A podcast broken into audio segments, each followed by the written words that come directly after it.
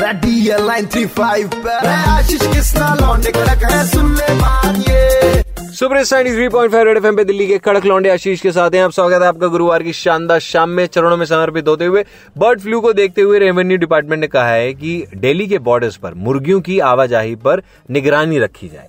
और ये निगरानी रखने का जो जिम्मा उन्होंने दिया है, जो कहा है कि ये निगरानी कौन रखेगा, वो है दिल्ली के सरकारी स्कूल के टीचर्स टीचर्स बेसिकली अब ये चीज़ सुन के हमको लगा, यार, ये थोड़ा सा अजीब है, क्योंकि टीचर्स मतलब हर बार उतरते हैं इलेक्शंस के टाइम पे ड्यूटी करते हैं मास्क के टाइम पे भी अभी जब चेक करना था तब भी उतरे थे। तो हमारे साथ अजय वीर यादव जी हैं general secretary of Delhi teacher association sir, ये जान करके बहुत अजीब तो लग ही रहा है, अजूब भी लग रहा है। आप बताओ, ये क्या ड्यूटी मतलब मुर्गे बनाया करते थे सालों पहले। अब देखेंगे मतलब। हमने जो शिक्षक का प्रोफेशन चुना वो एक डिग्निटी के लिए चुना एक, एक अपनी हमारी अस्मित के लिए चुना हमारे स्वाभिमान के लिए चुना कि हमारी इज़्ज़त आबरू जो एक समाज में है गुरु के पद गरिमा उसको मेंटेन रखा जाए इसलिए हम शिक्षक बने। अब हमारे को इस तरह की ड्यूटियाँ दी जाए कि हम बॉर्डरों पे चेक करें। जब से कोरोना काल चला हमने हर तरह की ड्यूटी की। हमने जो भी ड्यूटी दी गई एक देश हित में ड्यूटी की एक महामारी के लिए ड्यूटी की हमने। हमने कोई ऐतराज नहीं किया ज़्यादा।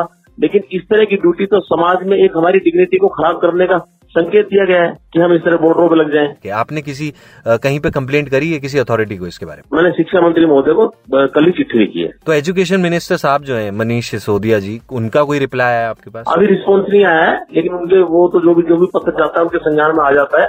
शायद उन्होंने अधिकारियों को निर्देशित किया होगा। हम वेट कर रहे हैं उनके प्रतिक्रिया का। देखिए सर ड्यूटी तो पहले भी लगवाई गई थी लेकिन ये बहुत अजीब ड्यूटी है जो मतलब मैं टीचर ना होके भी मेरे को लग रहा है यार ये क्या करना है मतलब? इस तरह से रेवेन्यू डिपार्टमेंट ने बेगार के कामों के लिए समझ लिया है कि ये खाली है इनको बेगार का काम।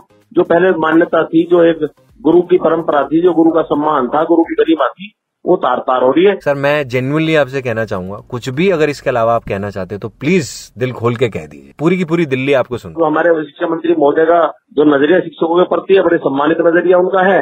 उन्होंने अभी फ्रंट लाइन वर्कर के लिए हमें स्पेशल से उस में लिस्टेड कराया है। और उनके संज्ञान में जब ये आएगा मैं उनसे रिक्वेस्ट करता हूँ कि इस पे इमीडिएट रोक लगाएँ और इस पे एक ध्यान दे दें जिससे कि शिक्षकों का मनोबल बढ़े और उनको सम्मान महसूस हो। रेड एफ़ के लिए मैं बहुत बहुत धन्यवाद करूँगा।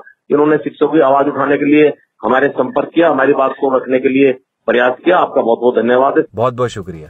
टीचर्स इस दुनिया के भविष्य को संभालते हैं, उनको संवारते हैं। एक टीचर न जाने इतने बच्चों को पढ़ाते हैं जो आगे चल के कोई डॉक्टर बनता है, कोई इंजीनियर बनता है, कोई एक्टर बनता है, कोई बैंकिंग सेक्टर में जाता है। नाम रोशन करता है अपने टीचर्स का। मेरे को, मैं ये भी बात मेरे को एक टीचर नहीं सिखाई थी कि बेटा कभी कोई काम छोटा बड़ा नहीं होता। लेकिन फिर भी टीचर्स जो इस दुनिया का भविष्य संवारने लगे हुए आप कोई भी काम देने लगे हो उनको यार मतलब बींग अ स्टूडेंट मेरे को ऐसा लग रहा है कि ये चीज़ नहीं होनी चाहिए। 93.5 रेड एफएम बजाते रहो।